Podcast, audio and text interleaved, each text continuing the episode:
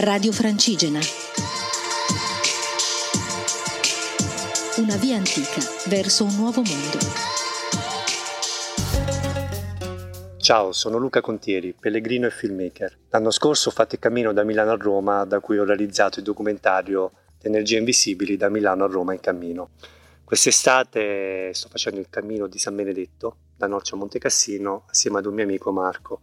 La tappa di oggi andava da Mandela a Subiaco, una lunghezza di circa 30 km, principalmente pianeggiante, e, ed era parallela al fiume Aniene.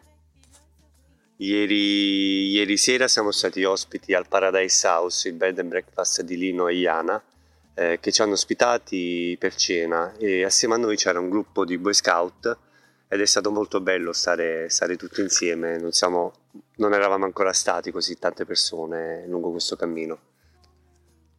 Oggi abbiamo fatto un bel bagno lungo il fiume eh, che è gelido, però è stato ristoratore per il corpo, ma soprattutto per i nostri piedi. All'arrivo a Subiaco siamo andati al convento francescano dove ci sono le suore e appena arrivato io ho fatto una doccia, mi sono messo sul letto e mi sono addormentato per circa due ore, una cosa che non mi era ancora capitata e vuol dire che qui c'è una bella vibrazione di pace.